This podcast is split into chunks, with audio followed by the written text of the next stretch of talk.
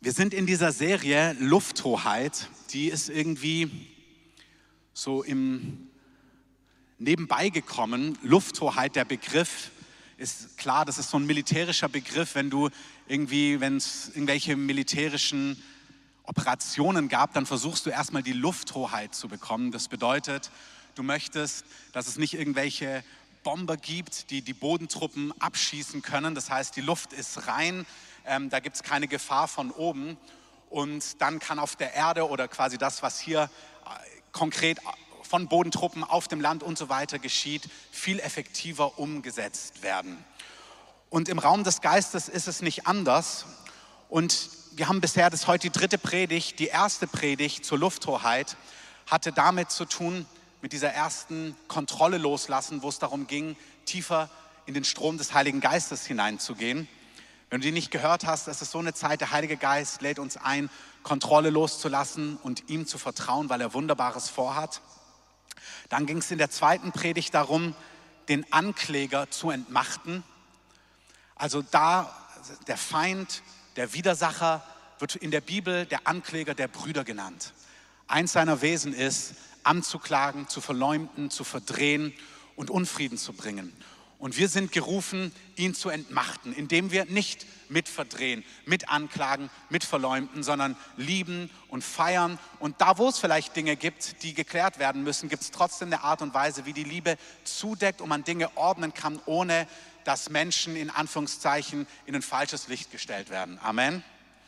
Und wir haben euch eingeladen als Gemeinde, so diese drei Wochen, bis wir die Gemeindeleitung einsetzen, Anfang Oktober, einfach zu nutzen, wenn es irgendwelche Konflikte gibt, wenn es irgendwelche Herausforderungen gibt, wenn es irgendwelche Dinge gibt, die noch nicht ähm, geklärt sind, einfach ja, diese Zeit zu nutzen, entweder es mit dem Herrn zu klären oder indem ihr miteinander das Gespräch sucht, Versöhnung sucht, ähm, Wiederherstellung sucht und es nicht in euch schwelgen lasst. Auch hier noch die Ermutigung von den drei Wochen sind zwei ungefähr vorbei. Also, wenn du noch wartest, ähm, ist ein guter Zeitpunkt, diese Woche zu nutzen, um irgendwie zu sagen, okay, mit dem Herrn oder in Gesprächen möchte ich Dinge klären. Und heute möchte ich weitermachen. Ich weiß noch nicht genau, wie die Predigt heißt, aber ich weiß, was ich euch sagen möchte. Wir sind in einer Zeit, also nicht wir kommen in eine Zeit, sondern wir sind in einer Zeit, wo vor unseren Augen, ihr werdet sehen und ihr seht, wo sichtbare Transformation stattfindet. Es bleibt nichts, wie es ist. Amen. Und ich meine nicht irgendwie vor Covid, nach Covid, sondern Gott ist dabei, Gewaltiges zu tun. Und ich meine das in diesem Kontext, manchmal so, momentan hat man das Gefühl, dass so wie Covid oder verschiedene Dinge so den Takt vorgeben, aber das ist nicht die Wahrheit. Es ist unser König, unser Gott, der den Takt vorgibt. Amen. Es gibt ein Bibelwort im Psalm 33, Vers 9. Da heißt es von Gott, denn er sprach und es geschah. Er gebot und es stand da. Der Herr macht zunichte den Ratschluss der Nationen. Er vereitelt die Gedanken der Völker. Der Ratschluss des Herrn hat ewig Bestand, die Gedanken seines Herzens von Generation zu Generation. Amen. Also dieser Psalm sagt aus, Gott hat eine Agenda, Gott hat einen Plan, Gott hat Absichten und nichts und niemand. Kein Geheimbund, keine Politik, keine Krankheit, kein Virus, egal was du denkst, woher Dinge kommen. Niemand und nichts kann das verhindern, das vereiteln und das sabotieren, was Gott tun möchte. Wer es glaubt, sagt Amen. Und ich spüre so sehr diesen Ratschluss, also das Amen war gut, vielen Dank. Ähm, das füllt diesen großen Raum. Wir können nicht mehr so ein kleines Amen machen, so, sondern ihr müsst 70 Meter füllen irgendwie. Deswegen, ja, Amen. Und man hört dich auch, weil es so schön halt hier. Also sag nichts Falsches. Ähm, ich spüre so sehr vom Heiligen Geist, dass er möchte, dass wir wissen, nicht nur er sitzt auf dem Thron und setzt um, was er tun möchte, sondern wir als seine Gemeinde, als seine Kinder. Die Bibel sagt, dass wir, wenn wir zu Jesus gehören, wenn wir von neuem geboren sind, dann sind wir Könige und Priester.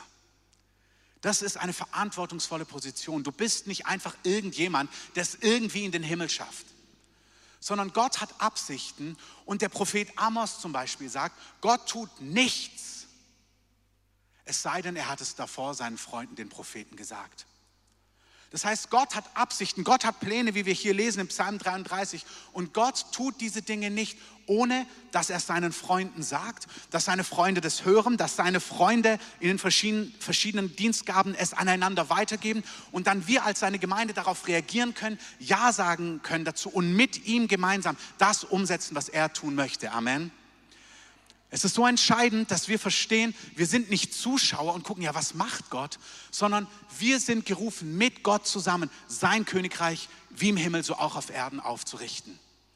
Und sein Königreich ist ein Königreich durch alle Zeiten, sagt Psalm, ich glaube 145. Es ist ein Königreich, was Bestand hat. Es ist kein Reich, das dominiert im negativen Sinne.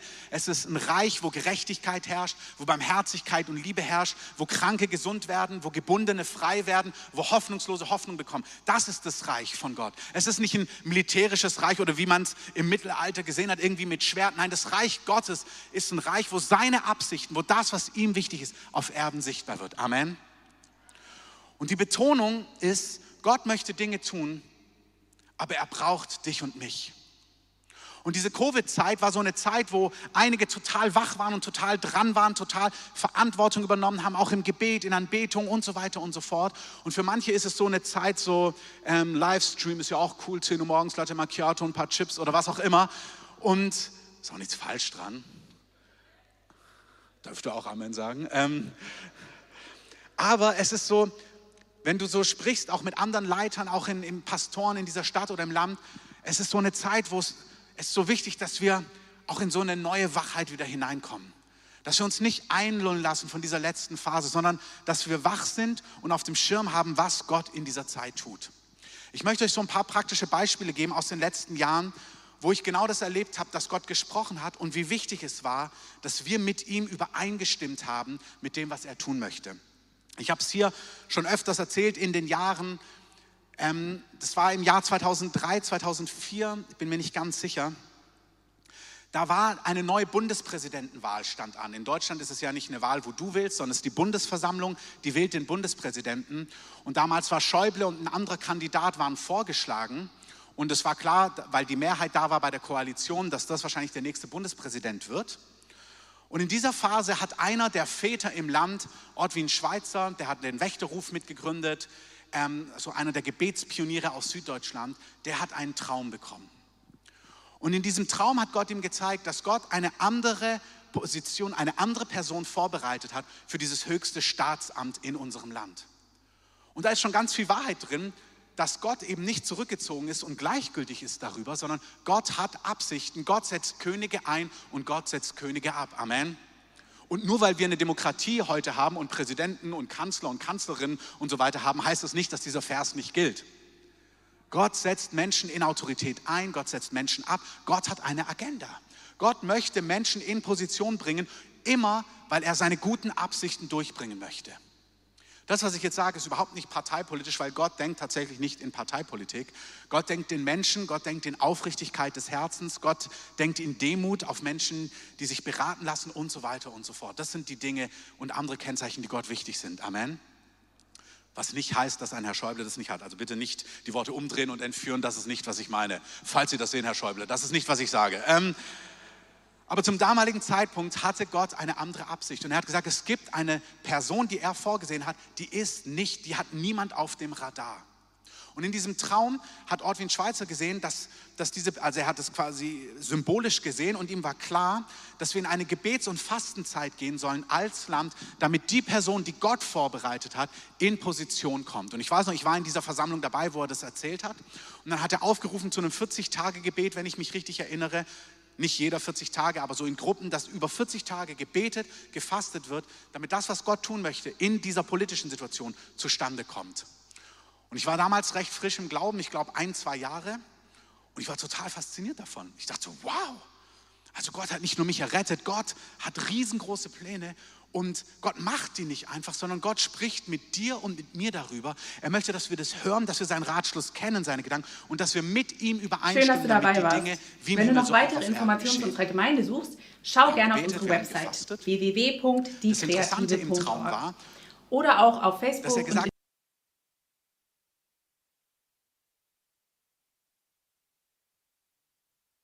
Bundespräsident werden. Das ist ja wie wenn du morgen Bundespräsident wirst oder ich.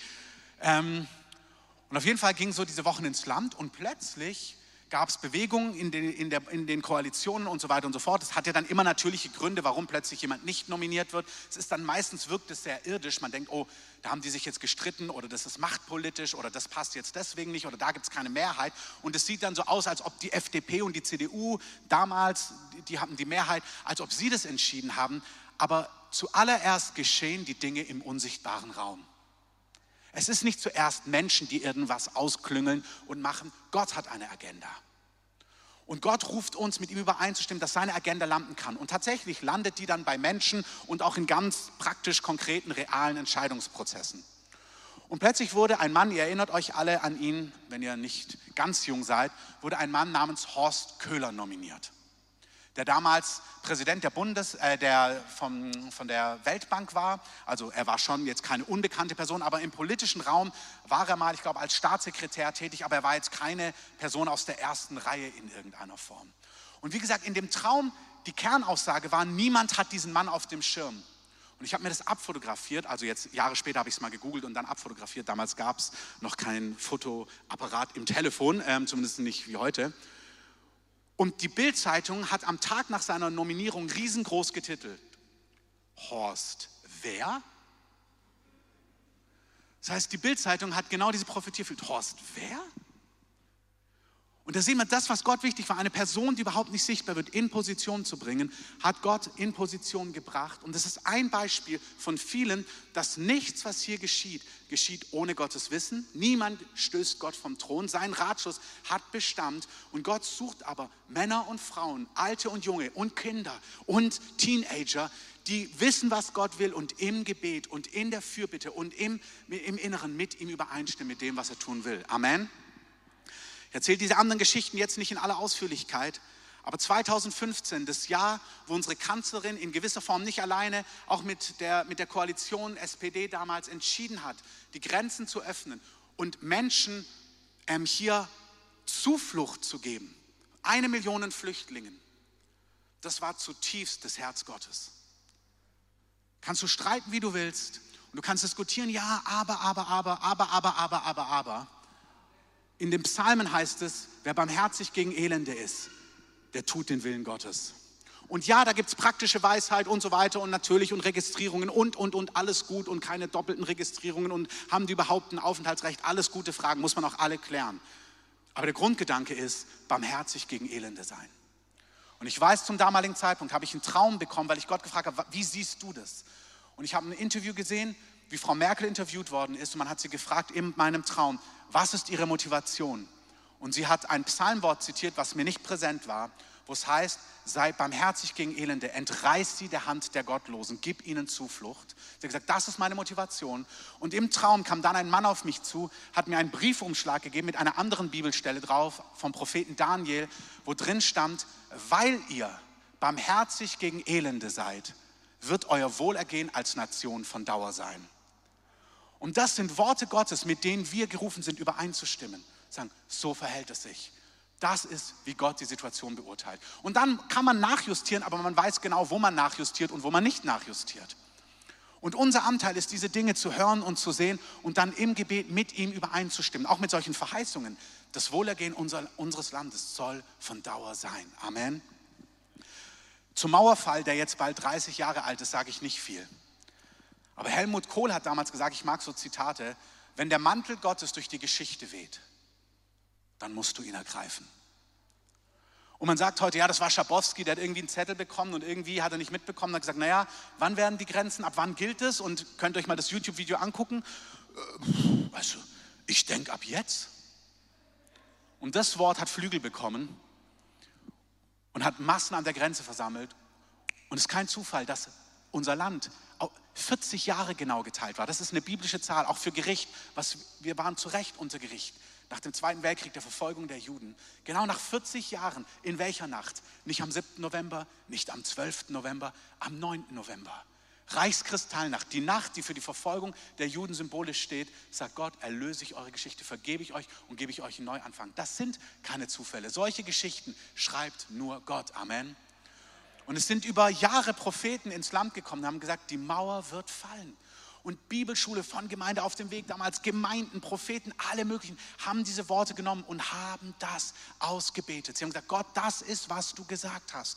Und wir glauben dir. Die Mauer wird fallen, das Land wird wieder vereinigt werden. Man sitzt nicht da und guckt, ob es Gott macht, sondern man hört, was Gott sagt und man stimmt mit ihm überein. Wir sagen, Herr, dein Wille geschehe. Amen. Das ist, zu was wir gerufen sind. Es ist tatsächlich keine Predigt übers Tag- und Nachtgebet, auch wenn du das mutmachst. Aber das Tag- und Nachtgebet ist wirklich gut, ähm, so in diesem Kontext. Aber das ist nicht meine Motivation, warum ich euch das erzähle. Sondern ich spüre, dass es total wichtig ist, dass wir weitermachen, dass wir die Atmosphäre mit Wahrheit, mit dem Wort Gottes, mit den Zusagen Gottes füllen. Es ist total wichtig, dass wir in dieser Zeit darauf achten, was wir reden und wie wir reden im Großen wie im Kleinen. Der Jakobusbrief sagt dir für die Übersetzung, die Übersetzer freuen sich übrigens, weil wir müssen hier drin leise reden wegen dem Kathedralensound. Äh, nicht leiser, sondern langsamer. Ich übe fleißig. Ähm, in Jakobus 3 für die Übersetzung ist es ganz am Ende. Da spricht Jakobus über die Zunge und er sagt, in der Zunge ist Leben und Tod. Und er sagt, die Zunge ist wie das Ruder eines Schiffes. Er sagt, das Ruder eines Schiffes ist eine kleine Sache, aber es bestimmt die Richtung des Schiffs. Und so sagt er, durch unsere Zunge, durch unsere Worte, durch das, was wir sagen, schaffen wir Realitäten. Und wir sind in einer Zeit, wo der Heilige Geist uns neu ermutigt, weiter ermutigt, darauf zu achten, dass wir übereinstimmen mit seinen Absichten für unser Leben, für unsere Familie, für unsere Städte, für unsere Nation, für unseren Kontinent und für die Nationen der Erde. Amen. Ah, es ist so entscheidend, dass wir die Verheißungen, die Zusagen, aber auch die Absichten Gottes kennen und dass wir sie ausrufen, dass wir sie aussingen, dass wir sie ausbeten und dass wir die Atmosphäre verändern. Und das ist so der Übergang in das, was ich konkret empfinde, was der Heilige Geist sagt. Wir sind in dieser Zeit von Veränderung, von Transformation. Was möchte der Heilige Geist in dieser Zeit tun? Ihr dürft dazu ähm, also die Übersetzung zu Punkt B gehen nicht, ähm, oder zu Punkt C direkt. Ich springe ein bisschen durchs Skript. Ich möchte euch eine Bibelstelle aus Apostelgeschichte 19, Vers 8 vorlesen. Wenn ihr eine Bibel habt, dürft ihr sie gerne aufschlagen, auch zu Hause. Paulus kommt in die Stadt Ephesus. Und die Stadt Ephesus ist so wie Berlin heute damals eine wirklich weltbekannte Stadt. Sie ist eine Stadt voller Einfluss, sie ist bedeutend und reich. Also Berlin ist ja der Bürgermeister hat ja gesagt, die Stadt wäre nicht so reich und sexy, aber wir haben gesagt, die, die Stadt Berlin ist rein und reich. Amen. Wir prophezeien über Berlin, dass gute Dinge geschehen. Ephesus damals war reich und bedeutend.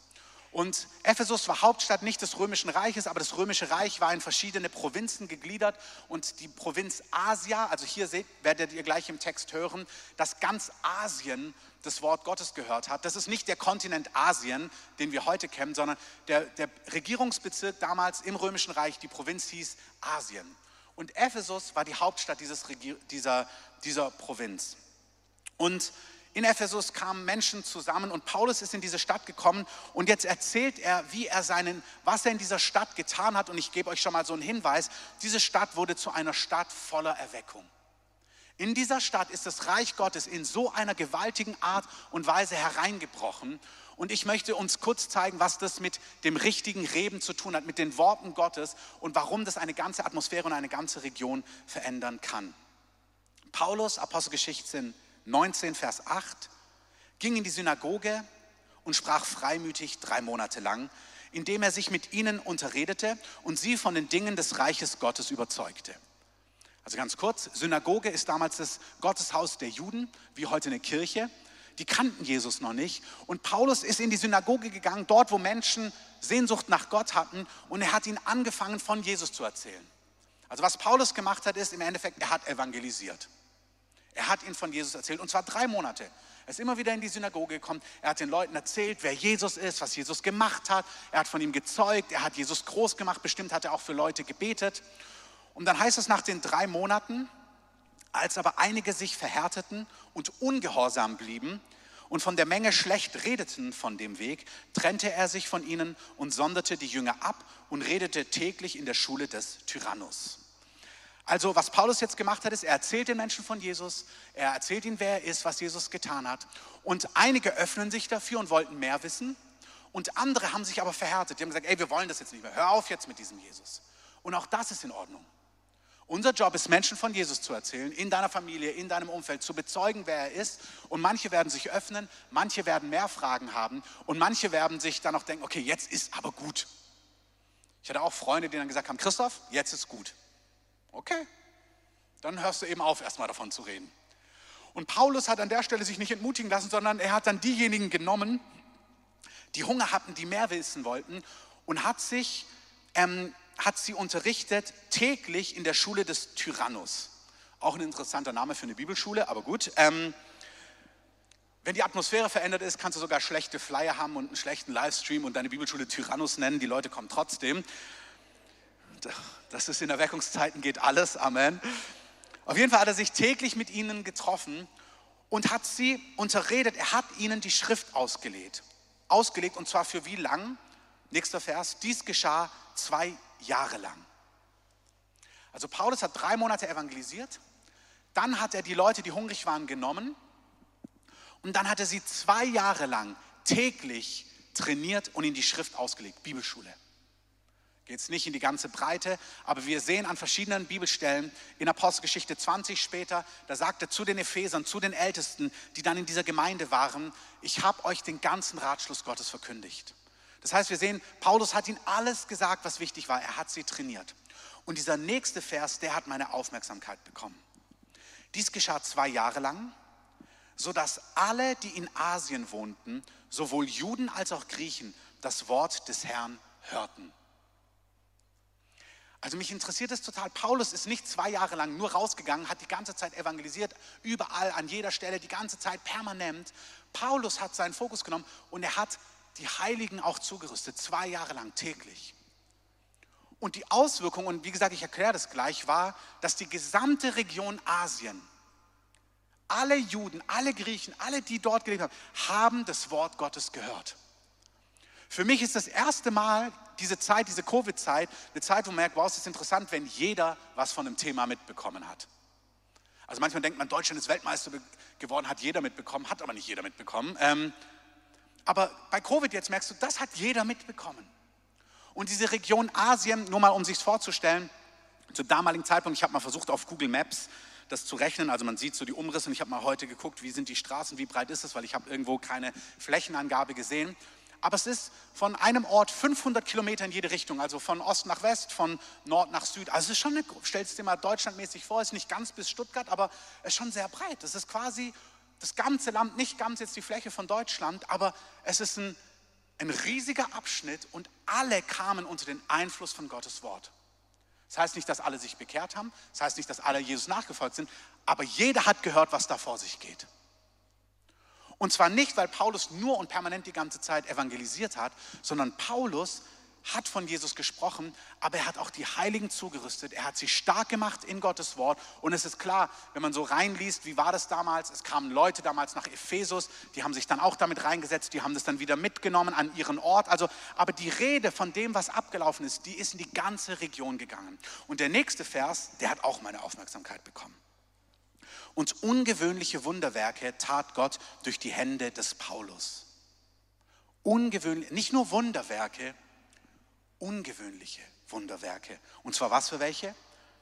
Man hat Schweißtücher von Paulus genommen oder Schürzen von seinem Leib und man hat diese Schweißtücher auf die Kranken gelegt und die Kranken wurden gesund und böse Geister sind von diesen Menschen ausgefahren. Die Bibel weiß um eine unsichtbare Realität. Es gibt mehr als was wir mit unseren fünf Sinnen wahrnehmen. Zwei Drittel, drei Viertel der Welt weiß das, nur manche sind zu aufgeklärt und sagen, ah, sowas gibt es nicht. Natürlich gibt es sowas.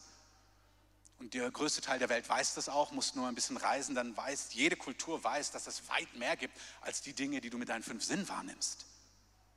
Und Jesus ist der Name, der Autorität hat über alles, über alle Finsternis, wo wir keine Angst haben müssen vor diesen Dimensionen, wo keine Krankheit, keine Gebundenheit irgendetwas Jesus entgegensetzen kann.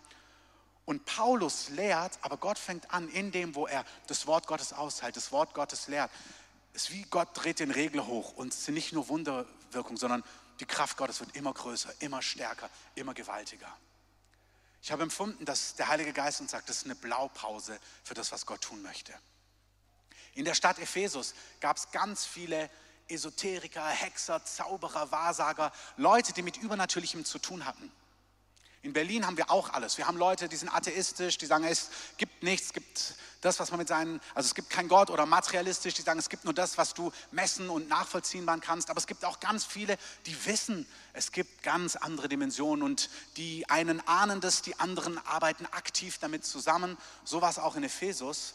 Und ich lese mal weiter hier Apostelgeschichte 19, was dann passiert ist. Also man hat gesehen, dass durch Paulus gewaltige Dinge passiert sind. Und es haben einige Leute beobachtet. Und dann heißt es hier, als sie das beobachtet hatten, versuchten auch einige von den umherziehenden jüdischen Beschwörern, ähm, sie, übernahm, sie unternahmen es, wie Paulus, der Autorität über böse Geister hatte, den Namen des Herrn Jesus anzurufen, indem sie sagten, also diese jüdischen Beschwörer, die nicht mit Jesus gelebt haben, haben gesehen, was Paulus mit dem Namen Jesus tun kann. Und dann dachten sie, wow, das probieren wir jetzt auch mal. Und dann sind sie zu jemand gegangen, der irgendwie gebunden war und haben gesagt, ich beschwöre euch bei dem Jesus, den Paulus predigt. Und wollten versuchen, diesem Mann Freiheit zu geben. Es waren sieben Söhne eines jüdischen Hohepriesters, Shevas, die das taten. Der böse Geist aber antwortete und sprach zu ihnen, Jesus kenne ich. Also er hat es wahrscheinlich nicht so gesagt, er hat es wahrscheinlich eher gesagt, Jesus kenne ich. Ähm, aber ich lese es euch ohne den Bass vor. Jesus kenne ich und von Paulus weiß ich, sagte der böse Geist. Aber ihr, wer seid ihr? Und der Mensch, in dem der böse Geist war, sprang auf sie los und bezwang sie miteinander und überwältigte sie, sodass sie nackt und verwundet aus jenem Haus entflohen. Der nächste Satz ist cool. Dies aber wurde allen bekannt. Das ist so YouTube, Twitter, Facebook zur damaligen Zeit. So, jeder hat es mitbekommen. Und die Frucht davon war, also alle, sowohl Juden als auch Griechen, die zu Ephesus wohnten, alle haben das mitbekommen. Und jetzt kommt der herrliche Teil. Und Furcht fiel auf sie alle und der Name des Herrn Jesus wurde erhoben. Plötzlich sehen sie, das ganze Evangelium, was Paulus in der Bibelschule trainiert, wo er die Heiligen zurüstet, in der Wahrheit, in der Heiligkeit, in den Wegen Gottes, in den Absichten Gottes, im Herzen Gottes, über Gebet, über Prophetie, über den Heiligen Geist, über Fasten, über Reinheit, über Ehe, über all die Dinge. Er, er trainiert sie in den Alltagsdingen des Glaubens konsequent. Und Gott dreht den Regler immer weiter hoch. Und plötzlich kam das, was im Verborgenen geschieht, bleibt nicht verborgen, sondern plötzlich bekommt die ganze Region mit, der Name Jesus. Das ist der Name über alle Namen. Und sie merken, oh, das ist nicht so eine Zauberformel, die du dir antrainieren kannst, so wie Hokuspokus, sondern sie merken, nein, nein, diese jüdischen ähm, Beschwörer, das hat gar nicht geklappt. Das hat was mit Paulus, mit Beziehung, mit dem zu tun, was wirklich Paulus predigt. Und die Frucht davon war, dass Ehrfurcht auf die ganze Region gefallen ist. Ich glaube, wir sind in einer Zeit, wo Gott in, in unserer Stadt, in unserer Region, in unserem Land den Namen Jesus highlighten wird, ihn groß machen wird, ihn verherrlichen wird, dass Menschen staunen über dem, wer Jesus ist und was er tun kann. Amen. Oh, das war zu leise. Amen heißt es ja, so sei es oder so ist es. Der Heilige Geist wird den Namen Jesu verherrlichen und ihn groß machen in unserer ganzen Stadt und in unserer ganzen Region. Amen. Das ist schon besser. Nächster Vers. Viele aber von denen, die gläubig geworden waren, kamen, bekannten und gestammten ihre Taten. Wenn in einer Region der Regler hochgedreht wird. Ich liebe es, wenn man so von Generälen liest aus der Kirchengeschichte oder auch von vor 20, 30 Jahren, der Leiter von Pensacola, der beschrieben hat, damals, als in dieser Gemeinde die Herrlichkeit Gottes begonnen hat auszubrechen, du hast es in der ganzen Region gespürt. Manche Leute haben beschrieben, du bist in Pensacola gelandet, du bist zu der Gemeinde gefahren und du hast die Herrlichkeit Gottes schon gespürt. Es gab Berichte in Karlsruhe vor zwei Jahren, parallel zu unserer dreieinhalb, war eine Konferenz mit dem Elia-Kreis, mit dem wir jetzt auch nächsten Monat unsere Konferenz haben. Da ist auf die Stadt so eine Herrlichkeit gekommen, dass ein Taxifahrer, der Atheist war, der Rückenschmerzen hat. Die haben nachts gebetet, dass die Herrlichkeit Gottes in die Stadt kommt. Und der wurde aus dem Nichts, der hat dann ähm, eine Gebetsleiterin aus Deutschland, die ist bei ihm mitgefahren und dann hat sie ihm erzählt, woher sie kommt von der Konferenz und dann hat er gesagt, naja, gestern Abend ist Folgendes passiert. Er hat seit Ewigkeit, Monaten oder Jahren Rückenschmerzen und aus dem Nichts ist sein Rücken gestern warm geworden und er wurde komplett geheilt. Und dann hat das vielleicht was mit diesem Gott zu tun? ja, das ist eine gute Richtung. Ähm, das ist, wenn in einer Region sich alles verändert. Und dann gibt es echte Buße. Die Leute kamen, bekannten und gestammten ihre Taten. Das ist, wenn du das aus Südamerika hörst, wenn die Leute zur Polizeistation kommen und ihre Drogensachen abgeben und ihre Waffen und so weiter, weil sie sagen, ey, wir können das nicht mehr behalten, sagen, wir müssen ausräumen und irgendwie der Staatsanwalt schreiben, dass sie Steuern hinterzogen haben und dem Finanzamt, sorry, wir müssen die Dinge klären. Deswegen, Regierungen freuen sich dann auch, weil da passieren richtig gute Dinge. Da wird richtig Geld in die Kasse gespült. Amen. Es gab ganze Regionen, wo wirklich in Südamerika in den Transformation-Videos kannst du sehen, wo sie Gefängnisse geschlossen haben, weil es einfach die Kriminalität gen Null gegangen ist. Das ist etwas, das tun wir nicht.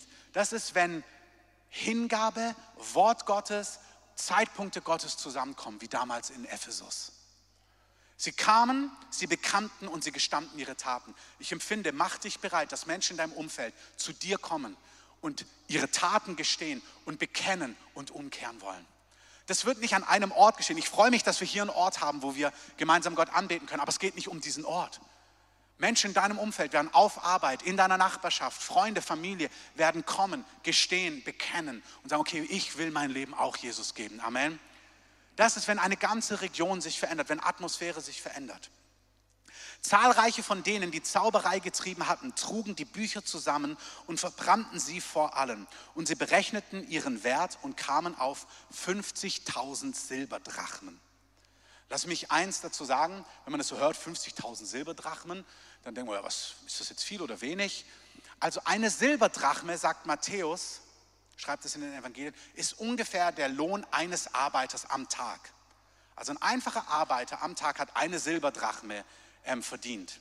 Ich habe das mal durchgerechnet. Dieser Arbeiter müsste 365 Tage im Jahr arbeiten, also kein Wochenende, nicht wie hier in Deutschland sechs Wochen Urlaub und dann irgendwie auf die Balearen fliegen oder so. Also 365 Tage im Jahr arbeiten, ohne Wochenende, ohne Urlaub. Und zwar 137 Jahre lang, um, das wäre der Wert, der dort verbrannt worden ist. Da habe ich gedacht, gut, das sind einfache Arbeiter, also sagen wir so Mittelklasse, sagen wir einfach zehnmal mehr, immer noch ohne Urlaub, ohne Wochenende. Da müsstest du 14 Jahre, 13,7 Jahre arbeiten, um diesen Wert zusammenzutragen. Also ihr versteht den Punkt, es war nicht wenig. Die waren so ergriffen, dass sie Dinge gesagt haben, das hat uns so viel Unheil gemacht. Wir sind bereit, all das zurückzulassen. Ihr dürft gerne nach vorne kommen als Band. Ich glaube, wir sind in einer Zeit, wo der Heilige Geist uns einlädt, mit ihm übereinzustimmen. Dass diese Dimensionen in unserer Mitte möglich sind. Amen. Und manchmal ist es wie bei Zacharias wichtig, da ist, in Sprüchen heißt es, also bevor Nonsens rauskommt, ist Schweigen auch eine Form von Weisheit. Zacharias konnte nicht glauben, dass Gott ihm in seinem hohen Alter einen Sohn geben wird. Und weil er angefangen hat, Zweifel zu sprechen, hat der Engel gesagt, weißt du was, du sprichst jetzt einfach mal neun Monate nicht mehr und ihr kennt die Geschichte, die meisten von euch, falls du hier neu bist, wunderbar, lese es dir durch in den Evangelien. Ich glaube, im Lukas oder im Johannes kann man davon lesen, das ist im Neuen Testament so die ersten Bücher, wo vom Leben Jesu die Rede ist. Da ist von diesem Mann Zacharias ganz am Anfang in den ersten Kapiteln die Rede. Und der konnte nicht reden für neun Monate, weil er mit seinen Worten das zerstört hätte, was Gott tun wollte zum damaligen Zeitpunkt. Aber ich glaube, dass wir eingeladen sind, Dimensionen zu umarmen. Gott möchte diese Region heimsuchen. Gott möchte unsere Stadt heimsuchen. Gott möchte unser Land heimsuchen. Gott hat Pläne, Psalm 33. Da kann kein König dieser Welt, keine Völker, kein Ratschuss der Nation kann dem widerstehen und kann es sabotieren. Ich möchte es fast so sagen, die einzigen, die das sabotieren können, sind in gewisser Form wir wenn wir Unglauben sprechen, wenn wir nicht kooperieren, wenn wir passiv sind, wenn wir nicht mit dem, was Gott tun möchte, übereinstimmt. Und ich glaube, der Heilige Geist möchte uns so eine, ein inneres Bild geben von dem, was Gott tut. Aber es ist nicht nur, dass wir prophezeien, Erweckung, Heimsuchung, das ist der eine Teil. Ich möchte euch sagen, da wo ihr anbetet, wo ihr über die Treue Gottes singt, wo ihr die Macht Gottes verkündigt. Auch das verändert etwas in der Atmosphäre. Wir sehen bei Paulus, Paulus hat zwei Jahre Bibellehre gemacht. Da, wo ihr in euren Live-Groups das Wort Gottes predigt. Da, wo ihr einander lehrt am Abendessentisch und über Gottes Wort redet. Da, wo ihr einen Alpha-Kurs macht. Da, wo ihr Jesus groß macht. Auch wenn wir über sein Wort reden. All diese Dinge machen einen Unterschied in der unsichtbaren Welt. Ich liebe es, wenn Menschen evangelistisch tätig sind. Das ist wunderbar. Das gehört auch dazu. Dass auch das Wort rauskommt, dass Menschen von Jesus hören. Aber wenn wir alle unseren Platz einnehmen, die Evangelisten, und wie gesagt, manche sind da mehr berufen, aber wir sind alle gerufen, Zeugnisse zu geben, wenn wir das Wort raustragen, die gute Nachricht von Jesus, wenn die Beter beten, wenn die Anbeter anbeten, wenn die Lehrer, die die anderen trainieren, wenn das Wort Gottes läuft, wenn die ganze Region weiter und weiter von Gottes Wort, von Anbetung, vom Evangelium gefüllt wird, bleibt nichts, wie es ist. Amen. Ich lade euch ein, auf eurem Platz mal aufzustehen, diese letzten Minuten. Gegenwart Gottes ist da. Ich möchte, dass der Heilige Geist dein Herz berührt, dass eine Frische, ein Feuer vom Heiligen Geist auf dich kommt. Du sollst prophezeien auf YouTube. Du sollst, da wo Gott dich gesetzt hat, eine Stimme sein, die das Evangelium, die gute Nachricht von Jesus ausbreitet. Soll es jemand sein, der spürt, da wo du im Alltag, auf Arbeit von Jesus erzählst, verändert sich Atmosphäre. Gott ist dabei, etwas Neues zu tun.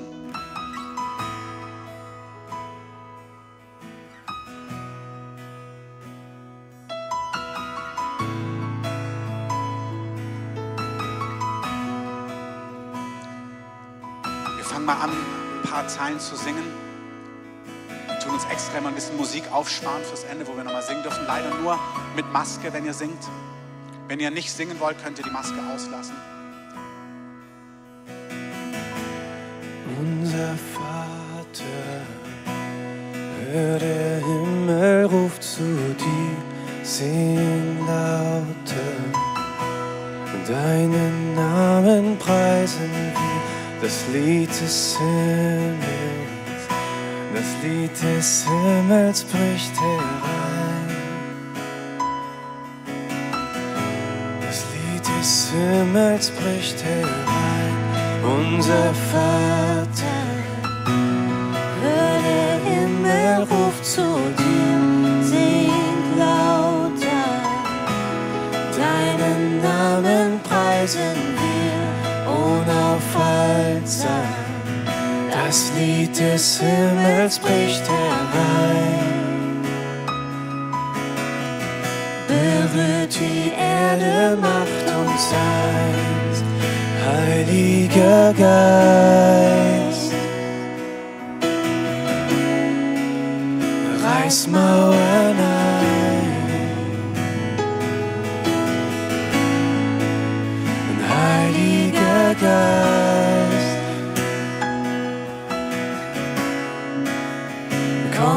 Brich herein. Heiliger Geist, komm, brich herein. Komm, brich herein.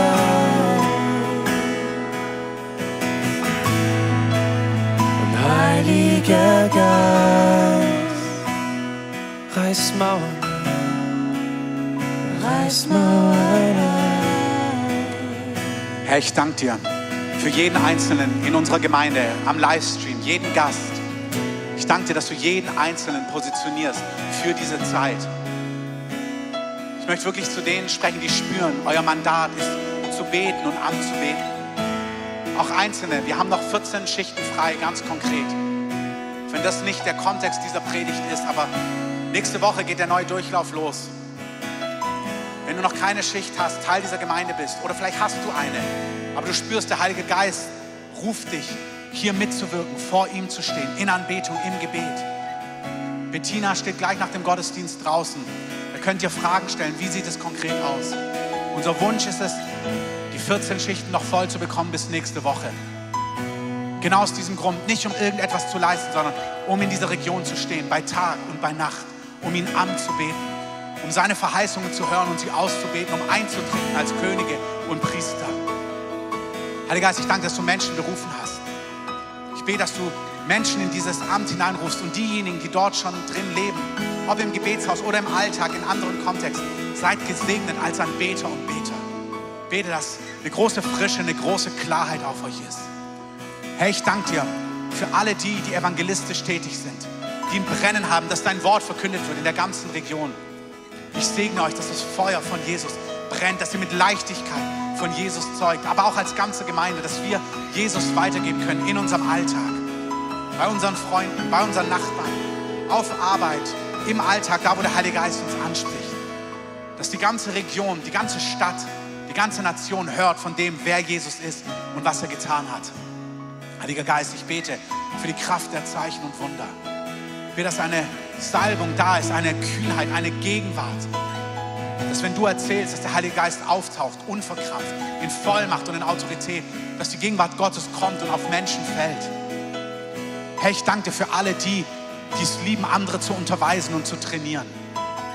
Zu lehren und zu unterweisen, wie Paulus, täglich Jesus weiterzugeben, im Eins zu Eins, in kleinen Gruppen, wo auch immer, in Live-Groups, in ihrer Familie, bei ihren Kindern. Sei gesegnet, da wo du das Wort Gottes weitergibst. Sei gesegnet, da wo du dein Haus öffnest, deinen Tisch öffnest und Menschen einlädst, wo du Menschen liebst, wo du ein Ort von Gastfreundschaft und von Heimat bist. Wir spielen nicht das eine gegen das andere aus. Herr, wir danken dir, dass durch all diese Dinge die Atmosphäre sich in unserer Stadt und in unserer Region verändert. Danke, dass es auch für alle gilt im Livestream, für alle, die von zu Hause zuschauen, dass ihr die Atmosphäre in eurer Region verändert. Wir sagen, in unserem ganzen Land sollen die Himmel sich öffnen. Herr, dass es ganz leicht wird, Jesus zu finden. Es sind diese Zeiten, wenn es ganz leicht wird, Jesus zu finden. Wenn der Gott dieser Welt, sagt der Korintherbrief, der die Augen der Menschen verblendet hat, entmachtet wird, sodass sie den Lichtglanz des Evangeliums erkennen können. Wir sagen, in Deutschland soll der Lichtglanz der guten Nachricht ganz leicht erkennbar sein. Herr, wir beten, dass du die Medien, die Nachrichten, Talkshows und alles nutzt. Stadien, Konzerte, Social Media, Schulen, Kinofilme, was auch immer, in der ganzen Breite, Kunst und Kultur, durch alle Sphären der Gesellschaft. Verherrliche den Namen Jesus. Mach den Namen Jesus groß. Wenn du Jesus noch nicht kennst, den Retter und den Herrn, Dunja wird gleich sagen, wo wir Gebet anbieten, dann komm nach draußen und gib dein Leben Jesus. Kehr um zu Jesus. Verlass deine eigenen Wege. Lass dich von Jesus retten. Lass dich aus Finsternis rausreißen. Folge ihm nach. Bekomme ewiges Leben. Auch im Livestream, wenn du nicht hier bist, es gibt ein Video auf unserer Homepage, wie du mit Jesus leben kannst. Klick das an, schreib uns, wenn du Fragen hast.